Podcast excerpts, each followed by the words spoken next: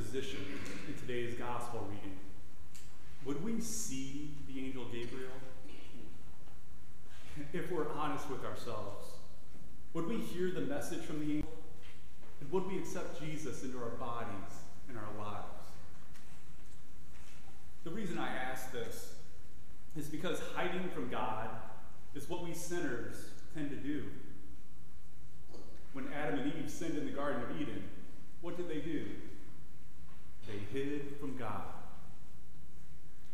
The hiding that began in the Garden of Eden continues still today, with many of us sinners hiding behind our phones from God. I don't know about you, but if you're anything like me, you spend way too much time with your face behind a screen or a phone. As I lay in bed with my phone about a foot in front of my face, if the angel Gabriel came to me and positioned the angel Gabriel somewhere behind my phone, I wonder if I would even see the angel.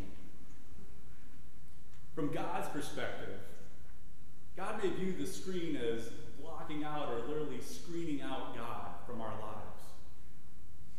And then there's a hearing of God's message. With headphones in our ears, from God's perspectives, I wonder if God views this as the adult equivalent of saying, la la la la la la, I can't hear you, I'm not listening. And all this makes me wonder if these are simply outward manifestations of the inward disposition of our hardened hearts, closing off ourselves from God. Jesus, the divine physician, desires to come inside us to do some open heart surgery of the cure us of this fatal ailment that plagues too many of us.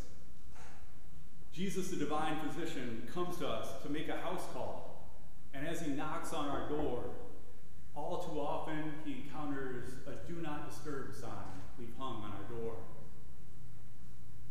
If we practiced our faith as much as we practiced our sin, would we leave Jesus on the outside looking in? By allowing ourselves to be constantly distracted, I believe we are missing out on a life-changing encounter with Jesus. Perhaps all the amazing miracles we hear about in the Bible and desire for God to come do today in our lives are left unfulfilled because we are blocking out God's blessings.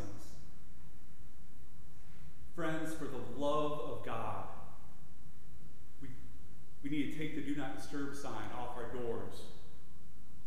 We need to stop hiding behind our screens. We need to stop being constantly distracted from the one who truly matters. We need to take a break from looking for gifts online to open up ourselves up to the great gift God is trying to bring in our lives today with his Savior and his Son, our Savior. If grace is the great gift that is offered to us, then faith is receiving this great gift. Mary shows us how to do this. Mary realizes that God is the divine giver of the grace with which he fills Mary. It is Mary in all her humility who is the receiver of this divine grace. Mary, just like us, is dependent on God for the divine grace. When Mary is troubled by what the angel says to her, instead of responding to the angel right away, Mary pondered this. I believe as she pondered this, Mary was thinking back to the time when the first woman, Eve, was visited by another angel, a fallen angel, with a troubling message. I believe Mary was thinking back about how she could learn from Eve's mistakes in hopes of undoing the original sin Eve brought into this world that sent herself and her descendants into hiding from God.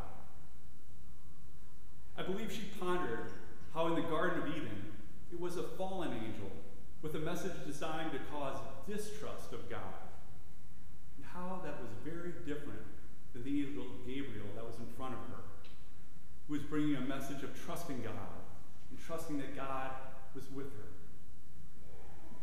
Because of Eve's distrust of God, Eve sinned and hid from God.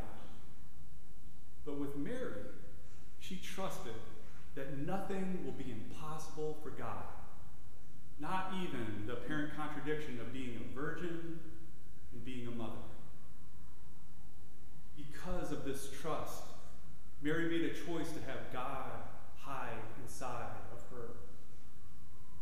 In this moment, the most blessed man who ever lived and the most blessed woman who ever lived became united for all eternity. With this choice, Mary helped undo the original sin of Eve, opening up a new path for each of her children through Jesus. It is because of Mary's choice that the whole human race has the hope of heaven. Jesus comes to us today in the Eucharist, desiring to enter into each of us and to become united with us for all eternity. Just as Jesus desired 2,000 years ago to have a good place to call home inside of Mary, he desires to have you as his good place to call home today, where he can live, grow, and overflow to go out into the world to share his good news. Jesus is God's great gift to us, and faith means accepting this gift. Choosing to receive this gift, like Mary, with openness and trust, is the most important decision we can make in our lives.